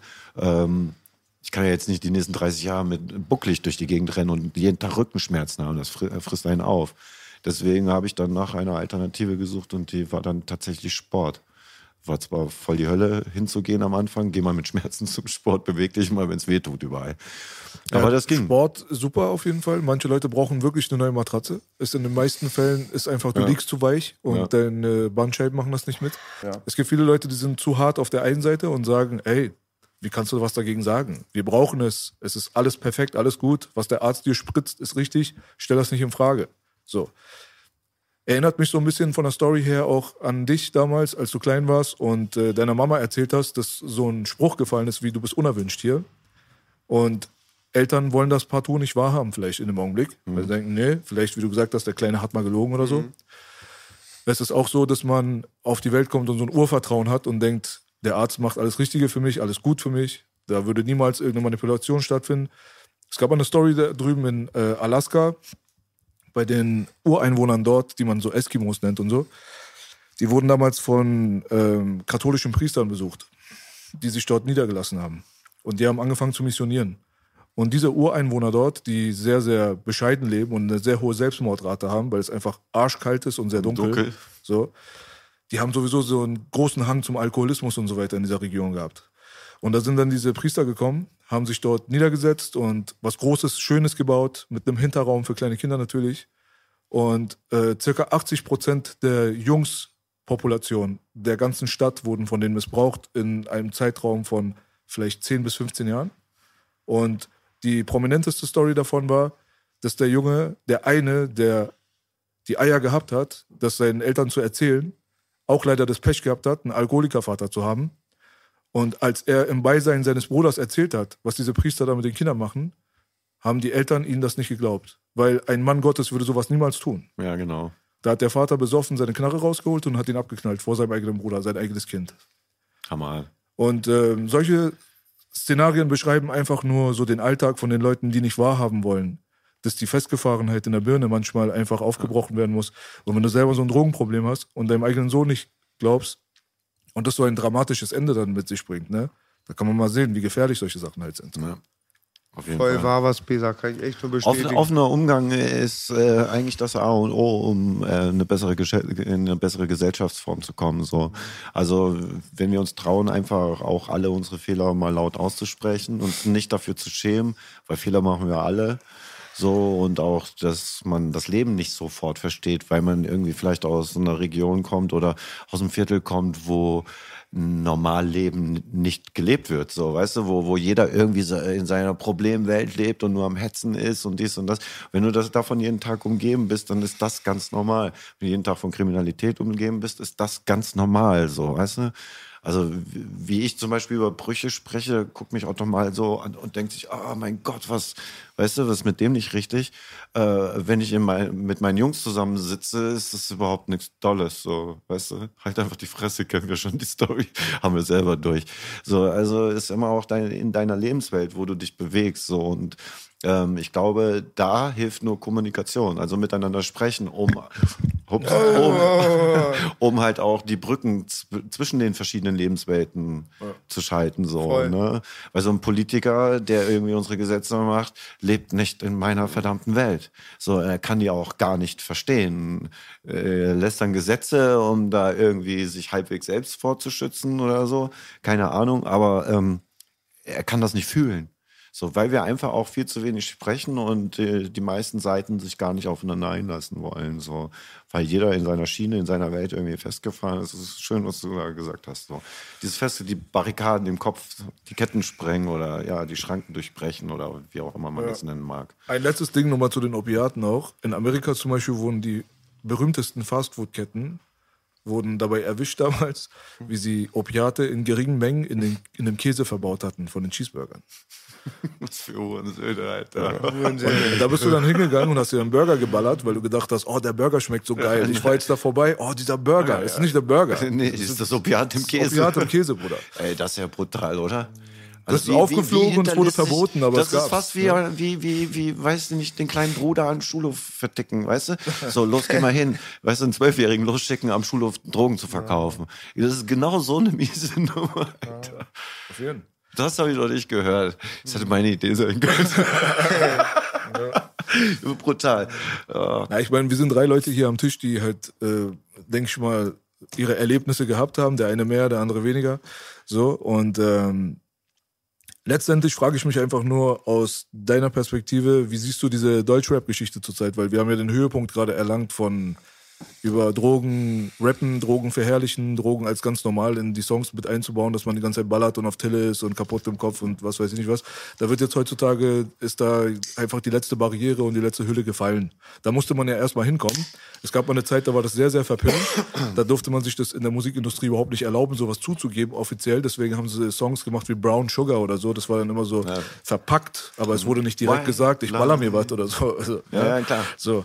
Und heutzutage, ja, ich baller mir dies und zieh das und so. Ja, und heute krass. musst du explizit den Namen dazu nennen, weil sonst bist du nur ein Laberhannes. So. Du musst schon genau sagen, was du machst und was du nimmst so, und wie viel davon auch explizit am besten noch dazu. Ist das ein Problem für dich, wenn du das so betrachtest von außen? Also für mich ganz persönlich, als äh, wirklich mit Leib und Seele Hip-Hop-Fan, ist das überhaupt gar kein Problem. Aber ich bin auch mittlerweile 47 Jahre alt und habe da äh, ja meine eigene Distanz so. Ich kann damit umgehen. Äh, wenn, wenn ich Lines höre, jeden Tag auf Opiate schlafen ist mein Hobby, so, ja, dann denke ich mir, ja, vielleicht treffen wir uns. Kenn in- ich. Vielleicht, ja, vielleicht treffen wir uns in zehn Jahren in der Entgiftungsstation mal wieder oder so, vermutlich. Ähm, für mich persönlich ist es kein Problem. Also zum Beispiel das Gras-Rap-Ding, so was da so jetzt entstanden ist, so Plussi und so, finde ich sehr unterhaltsam. Ähm, bei den härteren Drogenlines äh, fühle ich mich oft auch angesprochen. So tatsächlich, aber wie gesagt, ich kann da sehr differenziert mit umgehen. Ähm, mich teasert das auch nicht mehr und mich treibt heute auch kein 25, 28-jähriger oder 35-jähriger Rapper in den Rückfall, bloß weil er darüber rappt. Aber hast du Kinder? Ich habe eine 16-jährige und an der Stelle beginnt dann mein Problem. So mit, dem, mit dieser Art von Musik. Meine Tochter hat da Gott sei Dank gar keine Ambition zu Deutschrap zu hören. So, also das geht schon mal Gott sei Dank an ihr vorbei. Aber ähm, ich kann mir sehr gut vorstellen, also ich erinnere mich einfach zurück, ich habe Rap angefangen zu hören mit 15 und ähm, Ich habe alles falsch interpretiert. Ich habe die moderne Sozialarbeit nicht verstanden. So äh, gut war auch diese Sprachbarriere so zu dem Englischen. Ne? Ich habe nur Brockenweise verstanden und habe immer nur gedacht, Gangster, weißt du, Gangster. Ich auch, mache ich auch. Weißt du, draufgeschissen ist cool und so. Ich habe das, ich habe das nicht hinterfragt und äh, war mir auch egal. Ich habe das so interpretiert und das war gut so. MC8, ich weiß. Ja, völlig dämlich. So. Also Ich habe es einfach nicht verstanden. Und ich glaube, selbst wäre die Sprachbarriere nicht gewesen, hätte ich das auf Deutsch gehört von denen. Hätte ich es auch nicht verstanden. Weißt du, ich meine? So, also, ähm, und so geht es heute ganz vielen 14, 15, 13-Jährigen, 16-Jährigen, die dann äh, Kokainer mitrappen, weiß nicht, vor ein paar Jahren irgendwie die ganze Schule. Ich kam morgens an die Schule, da lief das laut in der Aula. Kokainer, ich sage zu der Lehrerin, mit der ich gelaufen bin, ich sage, haben Sie mal zugehört? Und sie so, nee, was singt er denn da? Ich sage, äh, sie, sind, sie sind so weit weg von der Welt ihrer Kinder, die sie hier betreuen. Das kann doch gar nicht wahr sein. So, ne? so äh, aber ja, also ich habe da schon so, ich bin da zweischneidig. Ich mag es, für mich ganz persönlich kann ich da sehr gut mit leben und umgehen. Aber ich sehe die Gefahr ganz klar in der Gesellschaft, dass Kids das hören, die das nicht verknuspern können, so wie ich Idiot damals, und dann einfach ja, äh, sich genötigt fühlen oder an, animiert fühlen durch Videos, so Texte, dann einfach nur dämlich zu sein und Scheiße zu bauen, zu konsumieren und ja, Na, cool vor- zu sein. Vor allen Dingen, wenn es Kunstfiguren halt sind, die nicht B sagen halt. Wenn du halt sowas ansprichst, ich habe schon damals über die jetzt die Palm und so gerappt, man muss auch B sagen, aber die verherrlichen das dann echt krass. Ich glaube, PG Knockout sagt immer, früher haben wir die Dealer gehört, heute die Junkies. Also ist da echt so ein Switch auch ein bisschen so, was man so als glorifiziert, ne? Ja, und, und der, der, der, die, das ist fließender Übergang zwischen Dealer und Junk. Das ist, das ist nie eine feste, das ist, gibt es keine klare Linie. Das Don't get high on your own ja, Hält sich keiner ran. Ja, nur ganz wenige. Also die meisten hängen vorher schon an ihrem Stoff, bevor sie anfangen, ihn zu verkaufen. So, ist einfach so. Kein Kiffer, äh, kein Nicht-Kiffer würde anfangen, mit Gras zu verkaufen oder Pillen zu verkaufen, wenn er damit so in seiner Lebenswelt gar nichts zu tun hat, vielleicht einen guten Job hat und Geld verdient. Gut, und- Nur wenn er irgendwie wirklich äh, viel kriminelle Energie hat, ähm, das einfach als Möglichkeit sieht für sich so. Aber das sind dann meistens auch Jungs, mit denen ich nicht so gut zurechtkomme. So, wenn einfach nur der Fokus auf Geld ist und dann mit Sucht gespielt wird, so oder mit Substanzen oder mit Menschenleben dann auch, wenn du guckst oder Show verkaufst, so, dann spielst du, dann kannst du deiner Klientel, deinen Kunden beim Kaputtgehen zugucken. Ja. Wenn du, und vor allem, wenn du dann selber die ganze Zeit gesund bist, weißt du, stehst den ganzen Tag im Imbiss, vertickst und frisst, frisst dir ein Ding nach dem anderen, gehst pumpen und so, stehst da wie das blühende Leben und verkaufst an, an die armen Assis, Junge, und jeden Tag kannst du ihm beim Abnehmen zugucken. So, hätte ich gar keinen Nerv drauf. Und also, mit so Jungs habe ich auch oft, also im Normalfall eigentlich nichts zu tun. I gotta get paid, but that's the way it is. Ja, also, also da, bin- da, bin, da bin ich so wie, wie, wie, bei den, wie bei den Amis so. Also, weißt du, musst schon mit mir konsumieren. So, weißt du, damit wir klarkommen miteinander. So. Vor allem, wenn wir zusammen Geschäfte machen wollen. So, also früher, ne? Also ich habe zum Beispiel auch von keinem eine größere Menge Koks gekauft, der nicht mit mir gezogen hat. Also ich verurteile keinen, wie er sein Geld macht, außer wenn er es wirklich auf Rücken von ganz Kindern macht. Weil überall irgendwie wird bei Kapitalismus mit den Leid des anderen wird die Mark gemacht. Klar, aber, Aber das ist so halt, weil es auch es mein gibt auch Problem immer solche ist. und solche, denke ich, wie immer. So, also ich habe da zum Beispiel, ich habe einmal in meinem Leben versucht, Heroin zu verkaufen. Hat mich, Erzähl mal bitte, die Sick-Geschichten sind immer so lustig. Ich will ein paar mehr Sick-Geschichten hören. also es war Bring das Lustige rein auch ich von dir. ich war gerade, ich war gerade an dem Punkt, so was mache ich jetzt? Okay, Stoff kostet jetzt Geld. Vorher hatte einer aus dem Freundeskreis immer umsonst mitgebracht. Wir waren schon Monate unterwegs und plötzlich muss ich jetzt für Heroin Geld ausgeben. Dann habe ich mich gefragt, was machst du denn jetzt, klauen oder dealen? So, wusste noch nicht so genau, wo ich dealen kann. Also bin ich erstmal klauen gegangen und habe dann aber einen Plan gemacht, okay, von dem ersten Geld guckst du, dass du bei dem und dem ich wusste, wo ich Stoff kaufen kann, dann irgendwann, okay, dann holst du dir 10 Gramm. Und bin dann mit 10 Gramm geholt, Heroin, ne, bin nach Hause, hab abgepackt, so damals noch halbe Gramme, also wirklich ein halbes Gramm in so einem Päckchen für 160 Mark oder so. Und ähm, bin dann auf die Szene und dann musst du dir vorstellen, ich bin 15. So, und da stehen halt die ganzen Zombies rum, so, die Schure-Zombies. Und ich gehe so und frag dann den ersten so, ey, brauchst du was? Brauchst du was? Und er so, ey, Mann, hau ab, du Idiot, so, geh nach Hause, weißt du, ich bin voll der Knirps, ne? Geh nach Hause. Und ich sah als 15-Jähriger, sah ich aus, ne? wie ein Zehnjähriger, so voll, die Baby- voll das Babybild. So. Und ja, auf jeden Fall äh, stand ich dann da drei Stunden rum und habe dann einem Typen was verkauft, der kurz vorher auf der Szene Ohrfeigen gekriegt hat. Habe ich so beobachtet, weißt du, und dann so einen riesen Lockenkopf, so nimmt ihn ran, klatscht ihn, die Ohrfeige höre ich, weißt du, ich bin 30 Meter entfernt, die Ohrfeigen höre ich, aber er flüstert, er, also er, er, er flüstert ihn, er schreit ihn nicht an oder so, er klatscht ihn nur ganz leise und sagt ihm was, die ganze Zeit und lässt ihn dann laufen. Dann war der Lockenkopf weg und äh, der Typ geht an mir vorbei und ich frage ihn so, keine Ahnung warum. Ich sage, hat, hat er gerade Schläge gekriegt? Ich dachte, er hat gar kein Geld. Habe ihn trotzdem gefragt, brauchst du was? Und er so, ja, aber nicht hier. Äh, äh, müssen wir woanders machen. Klar, er hat ja auch gerade Schläge gekriegt, aber er hat Geld dabei. So. Und dann habe ich dem, meine einzigen Päcken, die ich je in meinem Leben verkauft habe, Heroin, habe ich dem verkauft. Zwei Stück und so ein halbes irgendwie, habe 300 Mark von ihm gekriegt und bin in Hannover von der Szene in den Bustunnel gegangen und gehe gerade so mit ihm, habe mir das Geschäft gemacht, pack mein erstes Drogengeld in meine Tasche, freue mich voll, gehe wieder Richtung Szene und plötzlich guckst gerade so auf den Platz, kommt von hinten ein Arm um meinen Hals, zieht mich in den Schwitzkasten wieder zurück in den Tunnel, schon fummelt mir mit einer Hand schon in meine Hosentasche rum, und findet mein Stiletto, macht das Stiletto auf, hält mir mein eigenes Messer an Hals und sagt, los, ausspucken. Ich, und hat dann zwischendurch auch schon das Geld gefunden, die 300 Mark gefunden und, und, und hat mir die Hälfte meiner Päcken abgenommen. Was war das für ein Typ? Eher Junkie ein krasser Motherfucker? Das war, äh, Eier, das ist ein Kollege von mir später geworden, einer meiner besten Freunde, Eihan. so. Äh. Und Eihan hat sein Geld so verdient mit Ohrfeigen auf der Szene. Also äh, du gehst, also er geht auf die Szene und nur weil er da ist, müssen die Jungs, die verkaufen, abdrücken, sonons gibt's Ohrfeigen. Das Übliche. So, der war mit Richie, mit einem, der viel in meiner Geschichte auch zu tun hat, unterwegs. Sie waren Partner. So. hat er mich abgezogen. Dann Jahre später sitzen wir in Meppen zusammen im Knast so. Äh, in einer Zelle auch, so bei Meppen ist da, wo die legendäre Mauer ist? Wo, wo du rüber Nee, das ist, bist? das ist Hameln. Das Hameln, war Hameln. okay. Und äh, sitzen dann bei Umschluss zusammen in der Zelle. Ich sage, so, Eihan, weißt du noch, wie wir uns kennengelernt haben? Er so, nö. Ich sage, du hast mich abgezogen. Ich so, ich so was? Ich sage, im Bustunnel hast mir mein eigenes Messer an alles gehalten, musste meine Päcken ausspucken, aber ich sage, dank dir habe ich nie wieder versucht, Heroin zu verkaufen. Das war mir eine Lehre, diese Nummer, ne? Richtig Schiss gehabt, Alter. Was für ein Bär da. Weißt du, das ist ein richtiger Bär gewesen und nicht so ein kleiner Klappspaten, ne? Und dann so, ich sage so, du hast mich abgezogen, genau so und so. Und Richie sitzt auch dabei so, und weißt du, alle drei im Knast dann. Und Eihan so, nee, habe ich nicht gemacht. Ich sage, doch, hast du gemacht, Junge, hast mir mein eigenes Messer angehalten. Habe ich nicht gemacht. Ich sage, Eihan, hör mal auf damit. Guck mal, du hast das 10, 15 Jahre zu dem Zeitpunkt schon gemacht. Jeden Tag auf die Szene, irgendwelche Leute abziehen, Ohrfeigen. Du kannst dich ganz bestimmt nicht an jedes Gesicht erinnern, dass du irgendwann mal in den Bustunnel gezogen hast, geklatscht hast und die Sachen abgenommen hast. Ich sag, da hast du tausend Gesichter vergessen.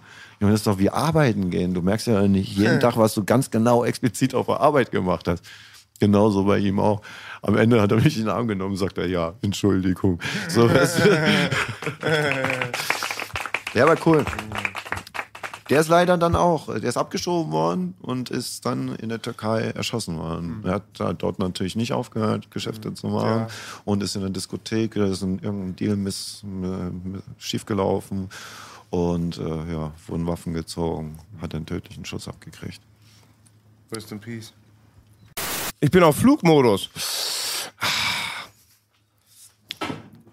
Is it a bird or is it a plane? No, it's me. I'm high. I kiss the sky. It's the big boogie, smoke the Buddha on the train. How high? Ja. Dann futter ich auch, wenn ich alle Mund voll hab, wa? Vielleicht zwei Stück, hast du gesehen? Ja. Nimm den Mund ja schön voll, der Bruder. Mambo in the jungle. Mach mal ein bisschen ASMR für die Leute, solange du isst. Ja. Wie haben wir hier? So, so weißt du? Daisho ASMR, Bruder. Daisho ASMR, Bruder. Was da ich und das, was ich hier trinke, oder was? Der beste Energy der Welt. Ja, jetzt habe ich ihn auf den Tisch gekippt. Stefan, bist du da? Wo ist denn der? Stefan, kannst du kurz eine Serviette reichen? Das ist rot, das ist das Blut der Tierquäler. Ja. Das ist Bioblut. Apropos Blut. Ein guter Matrose sticht auch ins Rote Meer.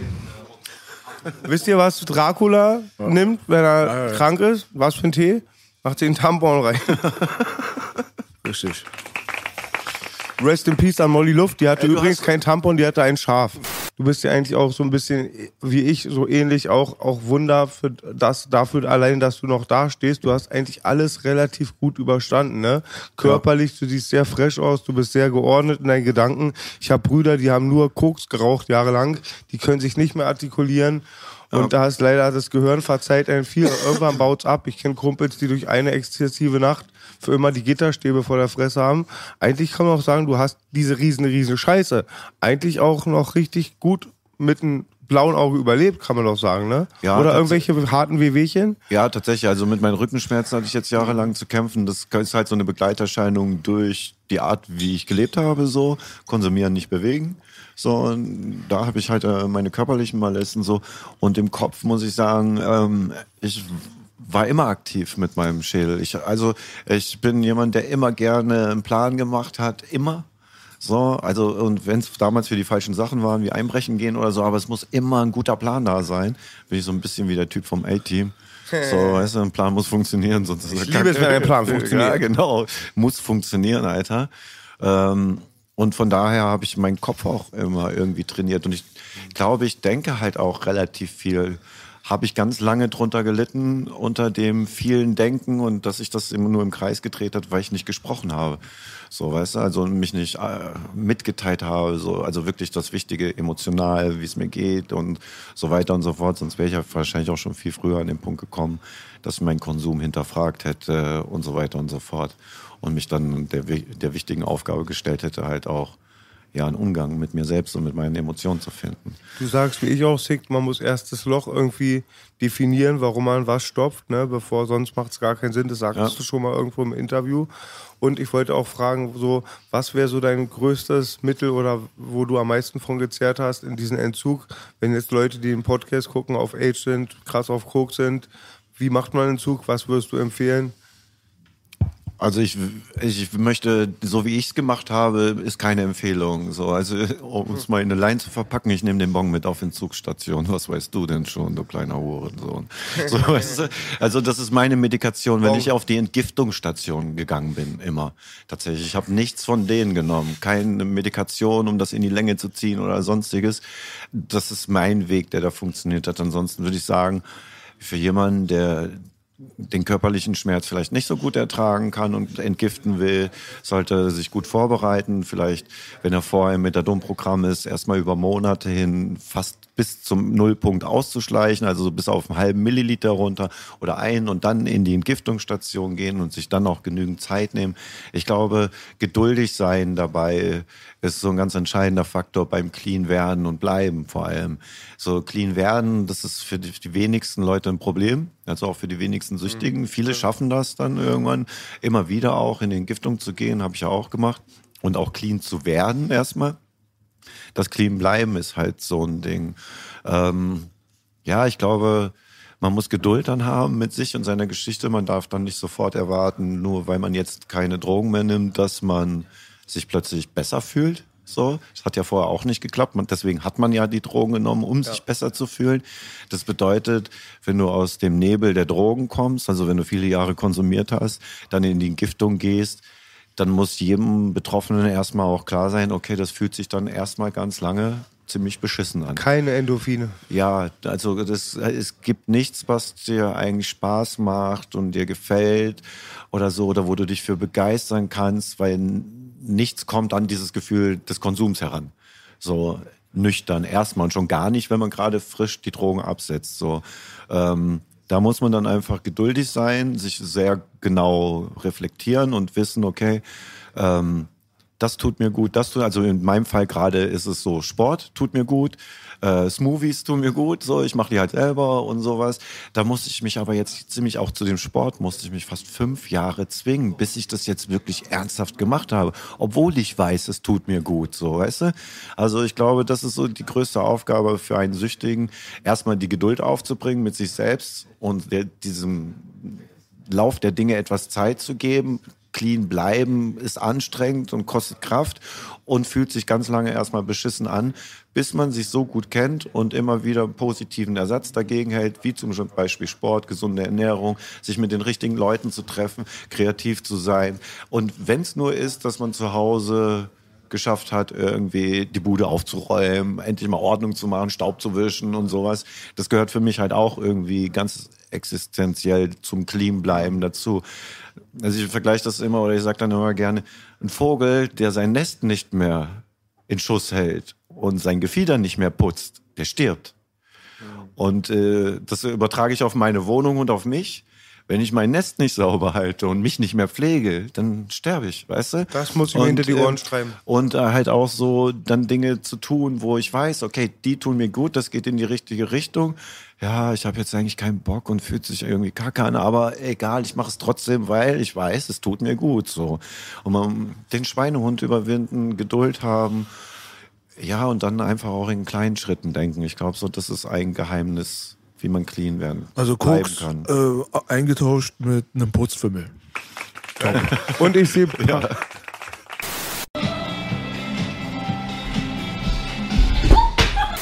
ich sehe Parallelen, Bong und Sport. Und das hört sich voll primitiv an.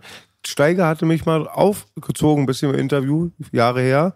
Er meint, ja, so einfach wie du es sagst, geht ja eigentlich nur mit Sport und so. Aber ich finde, Sport ist was mega, mega Wichtiges. Ähnlich wie unsere tolle Rap-Musik ist irgendwie so ein Ventil, was alle machen können. Und voll geil, Sport, voll wichtig, sage ich meinen Leuten auch, die das gucken, die mich immer fragen. Sport, voll wichtig und Bong. BB. Jara- Boxen, Jara von- Bodybuilding und Bongs, Baby. Jara von der alten Schule hat zum Beispiel auch in seinem Hard auf Hard, in dem letzten Album, hat er eine Line drin, so, zum Beispiel Gewichte gegen Depressionen. Ja. So, das äh, hilft mir, genau das tut es auch, weil ich weiß, äh, wenn ich 90 Minuten oder zwei Stunden beim Training war, danach ist der Kopf frei, hat Endorphine ausgeschüttet, ich fühle mich einfach besser, fühle mich, als hätte ich was geschafft, so, obwohl ich dann nur ein paar Gewichte bewegt habe oder ein bisschen auf dem Stepper rumgeeiert bin, aber man hat das Gefühl, man hat was geschafft äh, nur weil ich mich überwunden habe, da mein Schweinehund äh, niederzuboxen und wirklich zum Sport zu gehen. So.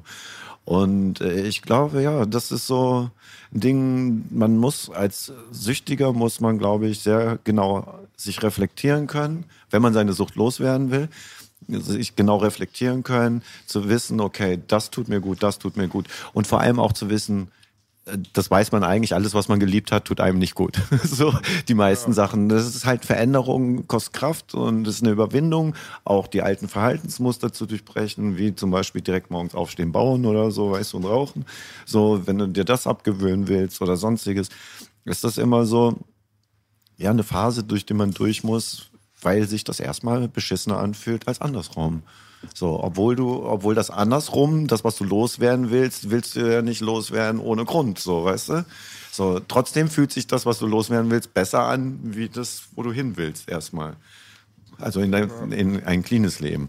Und wir beide sind ja, also ich bin auch nur Cannabis clean, so wie du das Ja. immer so schön formulierst. Flugmodus. So, aber ähm, ich glaube, dass das ähm, für mich einfach auch nur noch so ein bisschen ja, der, der, der letzte nötige Filter ist, damit ich mit meinen Emotionen auch zurechtkomme. Also es klappt immer besser und die Übung, ich habe es halt auch nicht mehr eilig. Ich bin auf einem guten Weg, glaube ich. Und äh, meine Genesung dauert jetzt mittlerweile seit 2012, also acht Jahre mittlerweile. Und ich äh, behaupte noch nicht, dass ich wirklich hundertprozentig wieder am Start bin. So, das dauert immer noch. So langsam kriege ich meinen Rückenschmerzen in den Griff, so langsam bin ich auch wieder fokussierter, weiß, was ich will, ganz genau. Und habe in den letzten acht Jahren Cannabis Clean halt sehr genau hingeguckt, wer ich bin, was mir gut tut, wo ich hin will, was muss ich dafür tun. Manchmal muss man Menschen aussortieren, um dann weiterzukommen auch. Das ist äh, auch nie böse gemeint oder so. Ne? Das passiert dann halt auch einfach, Leben läuft. Ne? So Menschen kommen, Menschen gehen, ist ganz normal aber dann halt auch immer den Fokus drauf zu behalten und trotzdem irgendwo noch ein guter Mensch zu sein. So, weißt du, das ist für mich so die größte Aufgabe gerade. So. Riesen Respekt für deinen Weg, Baby. Wir sind wieder am alte Formate, What's Next zum Beispiel aufleben lassen. Das ist so ein über 16 Bars ein Format, äh, wo ich dann auch spontan immer irgendwas von der Redaktion mit meinem Gast eingeworfen bekomme. Es ist ein recht knackiges, unterhaltsames Format. Das nehmen wir jetzt wieder auf, hat einen neuen Look gekriegt. Ähm, ich habe letzte, Ende letzten Jahres den Serienvertrag unterschrieben. Da will ich jetzt nicht großartig was zu sagen, aber äh, so in der Art mache von Four Blocks, so, also als richtige Serie auch, als Kriminalserie oder Drogenszene-Serie irgendwie. Portal ist halt auch noch nicht klar. Da, wenn es Informationen dann gibt, aktuelle, äh, werde ich dir auf jeden Fall mitteilen. Irgendwie, Boogie und ich sehen uns ja oft genug, der kriegt Ja. das bestimmt mit.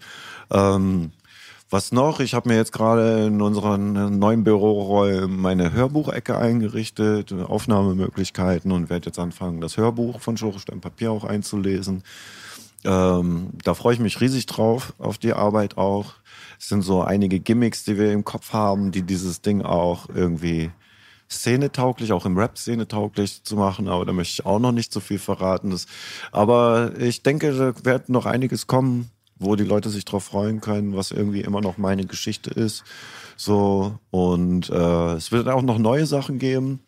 Spätestens nach der Serie wollte ich noch ein zweites Buch schreiben. Die, das, der Inhalt des Buches wird in der Serie auch vermutlich schon angeteasert. Ich habe ja so eine zehnmonatige Phase aus meinem Leben, die ich ganz explizit ausgelassen habe, wegen strafrechtlichen Gründen. Bewaffneter Raub verjährt halt erst nach 25 Jahren. Die, die haben wir letztes Jahr überschritten, die Grenze. Also darf ich es jetzt irgendwann dann auch erzählen und das wird dann nochmal explizit als Buch kommen. Also ich habe noch viele, viele Aufgaben. Wir werden auf jeden Fall den präventiven Teil. Ich habe ja einen Verein gegründet äh, mit äh, Paul Lücke, meinem Produzenten, Stigma e.V. Was, wozu brauchst du einen Produzenten, frage ich noch, Äh, dir zu folgen? Produzent von Schorestein Papier, Ach so, also der- ehemalig, okay, also okay. Produzent von Schorestein Papier, äh, mit an, ein paar anderen lieben Menschen einen Verein gegründet, Stigma e.V. Ähm, das ist ein Verein, ein gemeinnütziger Verein zur Auf- und Erklärung von gesellschaftlicher Stigmata, also stigmatisierten Themen, über die keiner sprechen will. So, das ist die Aufgabe von dem Verein. Äh, das werden wir auf jeden Fall noch ausbauen, weil das die Arbeit, die mir am meisten am Herzen liegt, so in unserer folgenden Generation irgendwie mal versuchen, ein bisschen die Augen zu öffnen. Das auch mit einer kleinen Portion Humor. Also wer mich kennt, weiß das. So, dass, äh, dass zwischendurch immer so ein bisschen Ja. der Spaß durchkommt, auch wenn es gar nicht so unbedingt lustig ist, aber das macht mich sehr greifbar, auch für die Kids, die glauben mir, wenn ich sage, ja, ist geil, aber das genau deswegen ist es auch so gefährlich und denk bitte tausendmal drüber nach, bevor du da irgendwie so blind den Fehler machst, wie ich das mache. Das, das ist so, das sind so die Dinge, die mich in den nächsten Monaten, Jahren hoffentlich noch beschäftigen werden. So. Cool. Es ist interessant, wie fasziniert die Gesellschaft von Leuten wie euch ist zurzeit. Du bist äh, jemand, der natürlich sehr extrem an Montana Black erinnert. Der ist ja ein mittlerweile Twitch, YouTube mega Superstar und äh, kommt ja auch aus der aus einer ähnlichen Perspektive mit seinem Buch vom Junkie zum Millionär etc. Hast du dich mit ihm auseinandergesetzt? Nee, aber ich habe den Titel schon gehört, ich habe den Namen schon gehört. Ich wollte auch da mal reingelesen haben, bin aber bis jetzt noch nicht dazu gekommen. So, äh, wusste ich jetzt nicht so explizit genau, dass es so, äh, dass seine Herkunftsgeschichte auch so ähnlich ist oder seine Basis ähnlich ist wie meine. Ich würde mal behaupten, ihr seid die beiden prominentesten Vertreter dieser Historie gerade. Okay. Also Montana ist äh, um einiges weiter als du, glaube ich, was die Bekanntheit angeht. Alleine weil er im Twitch-Bereich schon in der weltweiten Top 10 mal irgendwo aufgetaucht ist von Streamern. Also der, der ist ein super Megastar geworden, ja. Und die Gaming-Welt ähm, verdient ja bekanntermaßen ungefähr 30 Mal so viel wie Hollywood pro Jahr und ist damit halt eigentlich die führende Entertainment-Industrie so. Und wenn du dort drin ein Superstar bist, dann bist du ein Superstar so. Und äh, bekannt ist er auch dadurch geworden, dass er halt eine harte Junkie-Vergangenheit gehabt hat, auch seine eigene Familie abgezockt und alles Mögliche und war dann irgendwann auch ein Strich in der Landschaft und hat irgendwo in der Turnhalle geschlafen. Und kauft jetzt so alle zwei gefühlte Wochen einen neuen Lamborghini für seine Oma. Yes, Ja, Wollo. Und der Homie, mit dem habe ich schon öfters gesprochen, er kommt auch in unserem Podcast, er sagt mir immer wieder zu, der Junge ist sehr beschäftigt. Demnächst auch Podcast. Ja, Wollo. Mit? Ich bin gespannt. Gucke ich mir dann auf Montana Black, Baby. Auf Übrigens auch Bassbox-Fan. Ist ganz interessant, bei einem Interview kommt er so in seine Big Boss Villa, glaube ich, mit ähm, Dennis von der Backspin. Und dann sagt er irgendwie so, dann zeigt er seine Sachen und am meisten stolz auf die Bassbox-Sammlung. Ich glaube, über mich oder generell über Bassbox sagt er, nee, er sagt, Boogie, die aggressiven Sachen 90 Prozent, schon toll. Aber die deepen Sachen unfassbar gut. Straßenromantik, Baby. Ja, also Montana hat, ich habe mich ein bisschen mit seiner Story beschäftigt. Es ist auf jeden Fall so, da ist immer sehr viel Herzergreifendes dabei und man wünscht den Leuten dann, dass sie halt auf dem geraden Weg bleiben.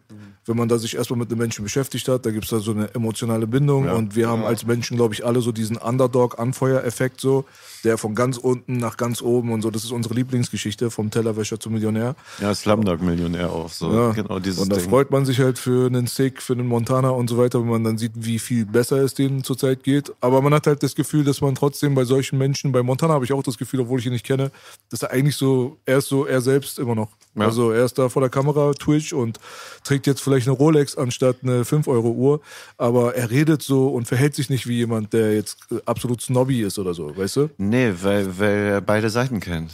Der weiß, wie scheiße schmeckt, verstehst du? Und dann äh, ist es irgendwie, kannst, kannst du nicht mehr so, glaube ich. Äh, äh, ja, oft sind es halt auch sehr sensible und äh, ja, emotional, äh, wie soll ich das sagen, sehr empfindliche Menschen, die Ja. dann in die Sucht verfallen oder dann halt auch später ins Entertainment gehen. Ganz viele Künstler sind ja auch von Sucht oder Der von diesem emotionalen Ding ganz extrem betroffen und deswegen schreiben sie dann emotionale Texte oder kreieren Filme, wo, wo nur geweint wird dann am Ende vom Zuschauer oder was auch immer. Weil, ja, weil Emotion halt immer ist das entscheidende Ding in unserem Leben, glaube ich auch. Der Fluch und das Geschenk. Und ich denke mir oft, eine Zeit lang waren die Medien echt dann immer nur die heile Welt vertreten und war sowas überhaupt nicht. Salonfähig gab es mal eine Christiane F. Aber jetzt sind die Leute auch mittlerweile auch dankbar, auch hier die Fans vom Podcast, dass ihnen keine Superhelden verkauft werden und dass man ehrlich auch mit Schwächen umgeht. Das sehe ich bei dir auch immer voll. Da sind die Leute dankbar. Und ich glaube, ich habe das letzte Mal so verfolgt. Ich habe ja deinen ganzen Stream gesehen. Die Leute sind halt mega dankbar und jetzt ohne hier eine Süßholz rosa-rote Ja, Brille zu haben, die, du gibst denen Hoffnung. Und ich merke jetzt immer mehr auch, jetzt wieder, auch wenn mich Leute ansprechen, überwiegend Musik feiern sie, Podcasts, Shows, aber auch immer, ja, danke, du gibst uns Kraft, bist am Start, hast auch in der Birne ein paar Probleme gehabt, Drogenprobleme. Und ja, da sind die Leute, glaube ich, dankbar. Ja. der- Hinter der Kamera haben wir schon darüber gesprochen gehabt, wenn sich die Leute bei dir melden dort, in deinem Livestream, Telefonate etc., die normalerweise eventuell sich nicht mal trauen würden, darüber zu sprechen, dass sie ein Problem Genau. haben, dann haben sie bei dir dann in den meisten Fällen jemanden, der es einfach noch ein paar Levels weitergetrieben hatte als sie selbst. Und da ist dann die Hemmschwelle vielleicht nicht so Ja, das nicht mehr wirklich leicht. da so. Dann Das denkt man sich, ja, wenn leicht. der es geschafft hat, dann schaffe ich es auch. Und deswegen finde ich, ist deine Position sehr wichtig und dafür Gratulation auf jeden Fall. Dank- Dankeschön. Aber jetzt bist du sauer, aber für mich bist du ja Ghetto-Domian.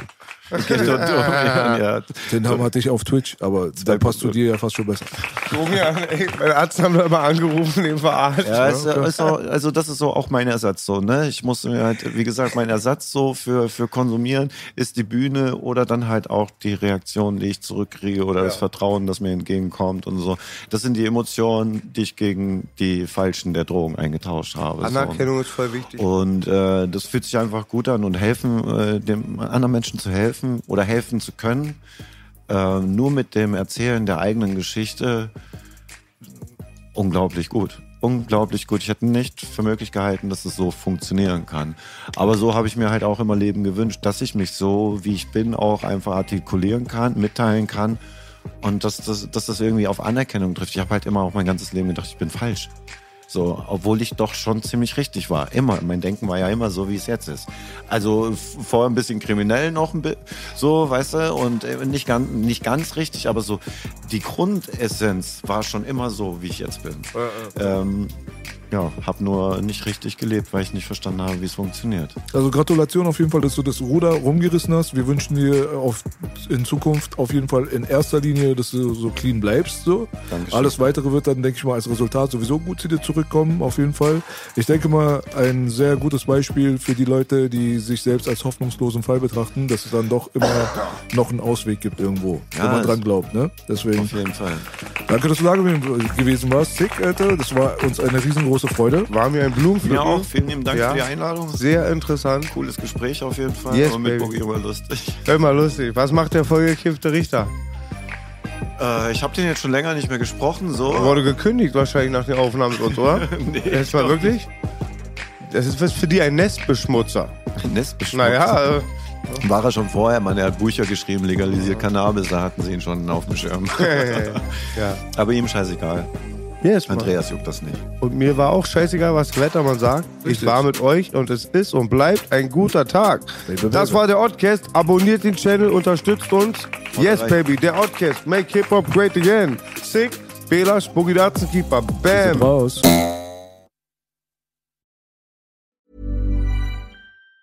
Even on a budget, quality is non-negotiable. That's why Quince is the place to score high-end essentials at 50 to 80% less than similar brands. Get your hands on buttery soft cashmere sweaters from just 60 bucks, Italian leather jackets, and so much more.